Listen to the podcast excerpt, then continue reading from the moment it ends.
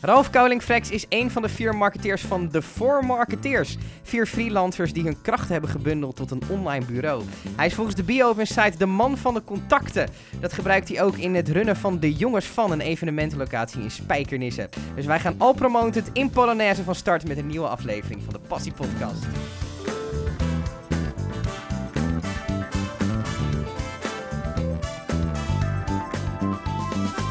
Ralf, goed dat je er bent. Yes. Eh, heb, ik hem, heb ik je leven een beetje goed samengevat? Of, eh, ja, de- het, is, het is een klein gedeelte van mijn leven. Want altijd al heel ondernemend geweest? Of, ehm, ja, ik kom uit een ondernemersfamilie, dus Mhm. dat eh, scheelt al. Ja. Ehm, dat wa- was een meubelzaak en een keukenzaak en dat was al 136 jaar in de familie. Ja. Dus Oh. dat is al een bepaalde last zat er wel van, joh, dit moet je overnemen. Je bent onterfd omdat je het niet gedaan hebt, Yep. basically. Ja, Ja. Nou, onterf valt wel mee, maar het is wel, eh, het was een dingetje. Ja, want Maar- jij dacht, ik vind die sector niks, of hoe... Nee, je moet eh, eerlijk blijven bij jezelf. Haha. En dat heb ik ook in deze echt wel gedaan. Mhm. En ik heb daarin wel gemerkt van, joh, meubels, leuk. Vroeger was het een leuke bijbaan. Mhm. Maar eh, hetgeen wat ik veel leuker vind, is mensen gelukkig maken. Mhm. Ehm, en daar heb ik uiteindelijk een keuze voor gemaakt. Maar je kan met meubels kun je mensen ook heel gelukkig maken. Zeker. maar op een andere manier. ja. Het is wat meer die, eh, die persoonlijke band of, of dat soort zaken. ja, gewoon mensen echt eh, raken. Mhm. eh, met, met eigenlijk alles wat, wat ik wil doen in het leven. Mhm. Wil ik wel het gevoel hebben dat je daarna denkt van ja man, zo. Het is Dit was vet. tof, ja. Ja, is vet, is tof. Een beetje Ja. die adrenaline. Ja, nou dat is zeker... Ben je een adrenaline junkie? Ja. Lekker. Laten we dat een beetje uit gaan kleden eh, de aankomende 20, 25 minuten. Ehm, heb je gestudeerd? Wat, hoe is je levenspad een beetje geweest? Levenspad is... ehm, vroeger was ik echt op de basisschool was ik de dromer. Dus ik zat altijd naar buiten te kijken en het leren vond ik totaal niet interessant. Ehm, toen werd ik eigenlijk ook door de docent gezegd van, joh, hij moet nog blijven zitten. Mhm. Toen heeft mijn moeder gezegd, wat er ook gebeurt, hij gaat verder. Dus daar heb ik veel aan te danken, ehm, door die stap van mijn moeder. Mhm. Uiteindelijk ben ik eh, daardoor wel naar de MAVO toe gegaan, maar dat was wel een, ehm, vroeger had je dat, was de ondernemersschool eigenlijk. Ja. Dus toen eh, ben ik daar naartoe gegaan. Daar leerde je dan het onder- ondernemerschap. Mhm. En vroeger had je ook een middenstandsdiploma nodig. Nou, zodoende kreeg ik dat. Mhm. En was goed voor de familie ook. Ja, van het vertrouwen van... Ja. Ja. Ja. vroeger wilde je een zaak beginnen, had je gewoon een diploma nodig Ja. om een zaak te mogen beginnen. Ja, Nou, en dan vanwege de ondernemersfamilie was dat wel belangrijk. kijk, ja. Ehm, daarin had ik zoiets van super tof. Ehm, ik kreeg veel meer vakinhoudelijke kennis. Mhm. Dat vond ik eigenlijk hartstikke leuk. En zodoende ben ik daarna verder gegaan. Heb ik de MBO gedaan, MBO Plus. Toen dacht ik bij mezelf, nou super leuk. Ik eh, ga lekker een bijbaantje doen. Was toen bij een kartbaan. En daar kreeg ik eigenlijk de vraag van, joh, eh, wil je hier assistent bedrijfsleider worden? Mhm. Ja, hartstikke leuk. Auto van de zaak. Ik was 19 jaar. Krijgt op. een kart van de zaak. Of, Nee, eh? die had ik ook, ja. Ja. ja. Wel heel tof. En eh, uiteindelijk ehm, ben ik toen gaan werken in Frankrijk Mhm. voor, een, voor GoGo Tours. Toen was ik eh, ja, zeg maar barmanager voor een après-ski eh, oord. Lachen. Super tof. Ja. Maar daar begon het wel te kriebelen. Dat ik dacht van ja, oké, dit is het nog niet. En ik Mhm. was toen eh 21. Toen had ik wel de keuze gemaakt van, terwijl ik in de stoeltjeslift zat omhoog, Mhm. zat ik te praten met een jongen. Hij zegt, ja, waarvoor ga je gewoon niet weer studeren? Ik Mhm. zei, ja, maar ja, ik- dan ben ik zo meteen 23 als ik begin. Mhm. Hij zei, nou en, boeien. Ja. En eigenlijk door dat gesprek ben ik eh, teruggekomen in Nederland, ben ik eh, een hbo-studie gaan volgen. Media en Entertainment Management. Ah, check. Ja. Nou, en dat was, we waren de eerste lichting van die Mhm. opleiding. Nou, helemaal nieuw was dat toen. Maar heel veel van geleerd. En ik was super fanatiek. Mhm. Eh, dus als we een 7,8 hadden gehaald voor het project, dan ging ik in bezwaar bij de examencommissie. Want je wilde een een beetje 9. hè? teleurgesteld. Ja. Heel erg gedreven. Mhm. Dus dat is eigenlijk met mijn opleiding ehm, in de basis. En daarna heb ik gewoon heel veel dingen verdiept. Mhm. En eigenlijk nu nog steeds als ik... ehm, voor de coronacrisis was ik eigenlijk altijd wel bezig van... joh, laten we wel gewoon continu eh, certifi- eh, eh, diploma's halen. En een stukje certificering voor wat je doet. Bijblijven. Ja. Waarom ben je oorspronkelijk die mediaopleiding gaan doen? Wat was het aan dat onderwerp wat jou trok? Ehm, eigenlijk het, het stukje ook weer de mensen vermaken. De basis was in het begin vooral ehm, evenementenorganisatie. Mhm. En daarna had ik ook echt wel de kriebels van ja, met televisie maken was ook heel erg gaaf, want dan vermaak je mensen ook. Ja. Ehm, dus daar zat een heel eh, onderdeel van mijn opleiding ook in. En uiteindelijk heb ik het laatste gedeelte afgesloten met een stukje, het laatste jaar was psychologie. Mhm. Een andere differentiatie genomen, omdat ik dacht van ja, als je iets met marketing wil gaan doen, Mhm. daar, daar lag wel een stukje voorkeur naar, Mhm. dan moet je ook wel weten hoe de mens denkt. Ja. Zie je vaak dat, ehm, want je bent nu natuurlijk heel actief in de marketing. ehm, je ziet eigenlijk de stroming die je nu een beetje noemt, zowel media als psychologie. Dat is eigenlijk een beetje een soort van de ideale marketeer. Of Ja, wat, ja, wat is ideale marketing? ja, dat is altijd lastig, maar marketing maakt eikpersonen, dus die mogen we nu ook best maken. Nou ja, het is, ehm, zoals ik het zelf zie, marketing is de enige vorm van discriminatie die je kunt toepassen. Mhm. Eh, want je plaatst mensen gewoon in hokjes. Ja. Zo simpel is het. Als je een advertentie plaatst op een Facebook, dan plaats je mensen letterlijk in hokjes. Ja. Dus dat mag wel. Mhm. Ehm, ik vind het alleen nog wel, ehm, de grens is nu heel erg aan het, we zijn de grens aan het opzoeken. Hm, Hoe bedoel je dat? Qua wat we kunnen doen. Nou, je kan op een gegeven moment mensen echt gaan manipuleren. Ja. Dus het is niet zomaar meer reclame maken, Uh-huh. maar dat is wat je ziet eh, bij de eh, verkiezingen onder andere. Ja. Er wordt heel veel misbruik van gemaakt. Mhm. Dus dat is een ethisch ding. Maar kunnen we daarin nog terug? Dat is natuurlijk de, de grote vraag daarin. We zouden terug kunnen, maar ehm, de wereld draait om eh, euro's. Mhm. En als jij eh 100 euro advertentiegeld inzet, wil je wel dat die goed binnenkomt. Ja, en dat kan Facebook perfect, omdat het zo perfect getarget Ja. is. Maar dat is dus de, de eeuwige dilemma. Want ik hoor ehm, marketeers, nou ja, die precies weten hoe het spelletje werkt, hoor ik ook lovend zijn over de social dilemma, bijvoorbeeld, die Ja. Netflix-documentaire. Ehm, daar zit natuurlijk een soort van raar evenwicht tussen. Hoe, hoe beloop je die zelf een beetje? Ja, lastig. Ehm, voor, vanuit persoonlijke nood ben ik echt wel voorzichtig met wat ik plaats. Mhm, Want ik heb gewoon ook echt mijn privéleven en Ja. ik hoef niet alles te delen. mhm. En tegelijkertijd, nadat ik die documentaire ook had gezien, Ja. had ik echt zoiets, oké, stap 1. Al mijn notificaties uitzetten. Ja, ja, ja. Dat heb ik in de eerste paar weken dat vol kunnen houden. ja. En daarna miste ik op een gegeven moment wel notificaties van mijn eigen bedrijf, die dan dus eh, meldingen misten. Mhm. De mensen zeiden, ja, we hadden een eh, reactie eh, gegeven, maar we kregen geen reactie terug. ja. Dus die heb ik wel weer terug aangezet. Ja, dus dan zit je constant te, te struggelen daartussen. Ja. Want je, je beheert je bedrijf natuurlijk ook. Denk je dat veel mensen het als excuus gebruiken? Zo van, ik moet op Facebook zitten, want ik heb het nodig voor mijn bedrijf. Ja, zeker. Maar het is ook echt wel oprecht heel goed gedaan door ze, want Mhm. het is wel echt een verslaving. Ja. ja. Vind jij Facebook zelf nog verslavend? Facebook zelf, ja, ik snap, ik snap je vraag. omdat natuurlijk eh, alles eh, gaat richting Instagram, eh, TikTok. Eh, Facebook zelf zie ik wel meer als voor de oudere doelgroep. Mhm. Dus voor mezelf, nou, ik voel mezelf nog niet oud. Hoe oud ben je? Ik ben 39. Ja, ja, ja. Maar het is wel een gevaarlijk inst- ja, instrument eigenlijk. Alleen het grappige is, op het moment dat je WhatsApp hebt of Instagram, Mhm. weet, je, weet Facebook bijna net zoveel. Dus het maakt eigenlijk geen Het reden is allemaal aan elkaar gekoppeld. Ja, en dat, eh, nou goed, je zag het nu ook met die nieuwe wetgeving, maar dat is een heel ander verhaal. hey, ehm, je bent de voor marketeers gestart, samen met drie anderen. Dat is met die naam op zich natuurlijk ook wel logisch. Ja. Eh, hoe, lang, eh, hoe lang ben je daar nu mee bezig? Best wel een tijdje, toch? Ja, zeker. Sinds 2010. En Ja. hoe is die samenwerking tot stand gekomen? Ja, heel grappig eigenlijk, want eh, een van mijn compagnons was mijn manager. ik heb eh, ooit één betaalde baan gehad. Haha. Dat was dan mijn telecombedrijf en daar was ik dan marketeer. Mhm, Eh, dus wij deden al die reclames maken voor het telecommerk. mhm. En toen was dat bedrijf genomineerd voor het programma Groeiversnellers. Dat was door het ministerie van Economische Zaken opgestart. En ik kreeg onwijs veel cursussen. Maar Mhm. van PricewaterhouseCoopers, van de Rabobank, echt van de grotere namen. Mhm, En toen dacht ik bij mezelf, ja, deze kennis, daar moet je wat mee doen. mhm. En toen dacht ik bij mezelf, nou laten we dan dat gaan vertalen naar de MKB-sector.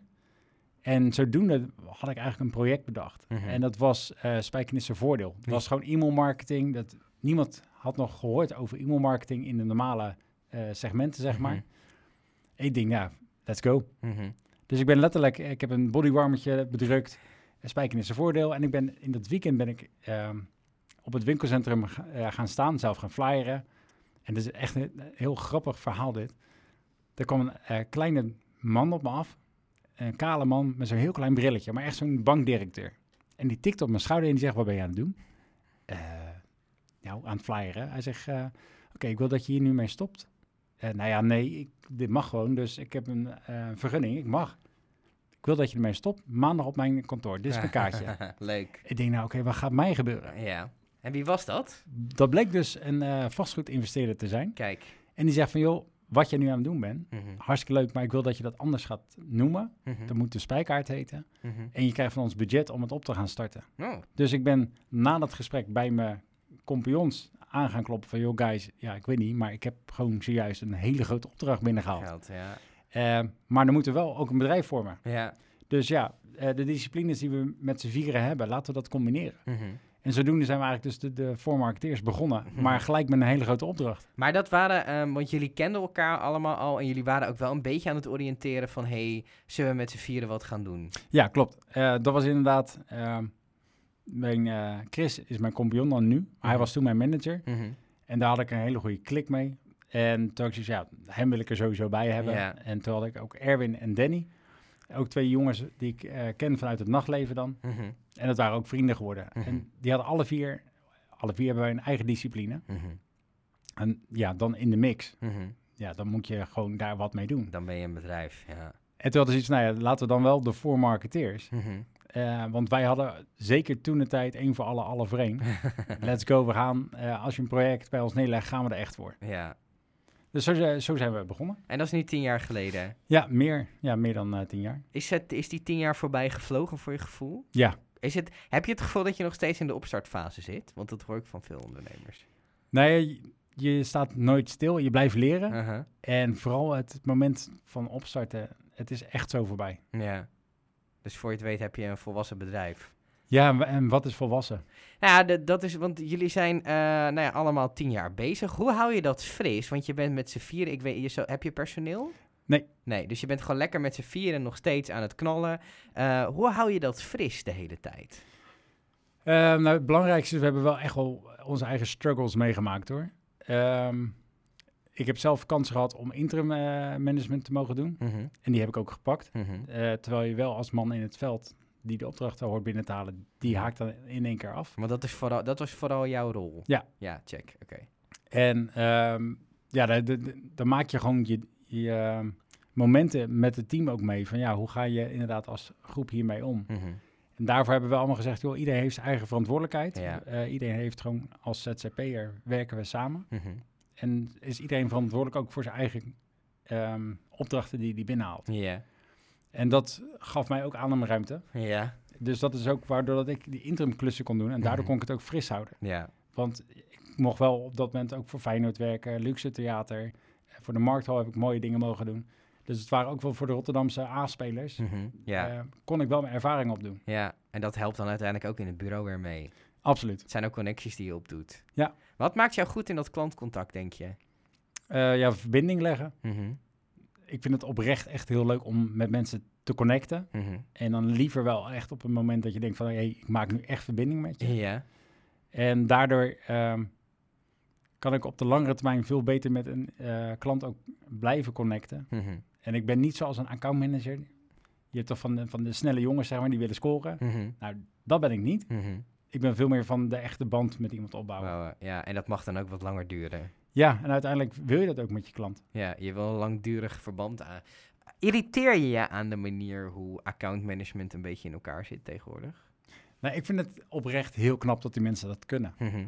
Ik zou dat echt never nooit kunnen. En nu definieer je, wat definieer je dan precies met wat die mensen kunnen? Nou, een heel goed voorbeeld. We hebben een jongen bij ons eh, andere bedrijf, eh Dandri, die is dus accountmanager. Mhm. En die vindt het oprecht een uitdaging. Weten dat hij nee gaat krijgen om daar een ja van te maken. Ja. En dat vind ik heel knap. Maar tegelijkertijd, dus dat gedrag, Mhm. als een accountmanager naar mij toe komt, vind ik heel vervelend. Ik denk, ah, ik heb hier zo geen zin in. Heb je er weer eentje? Ja. Ja, en dat, eh, oké, check. Ehm, nou goed, je bent er dan al vier jaar daarmee bezig. Je doet ook nog iets, iets anders. Is dat een side project, zou je het zo willen noemen? Ja, het is een uit de hand gelopen hobby. Het, is, eh, het zijn wel vaak de leukste hobby's. ja, zeker. Ja. Laten we het daar even over hebben. De Jongens van heet het. Ja. Waar is die naam op gebaseerd? Eigenlijk omdat de meeste mensen die ons eh, zagen, Mhm. zeiden altijd van, hé, hey, dat zijn toch die, eh, die jongens van. Mhm. Ah, check. Dus zodoende is die eigenlijk heel natuurlijk begonnen. En wij werkten vroeger met, met een echt een grote groep, werkten we bij een eh, discotheek achter ons. Mhm.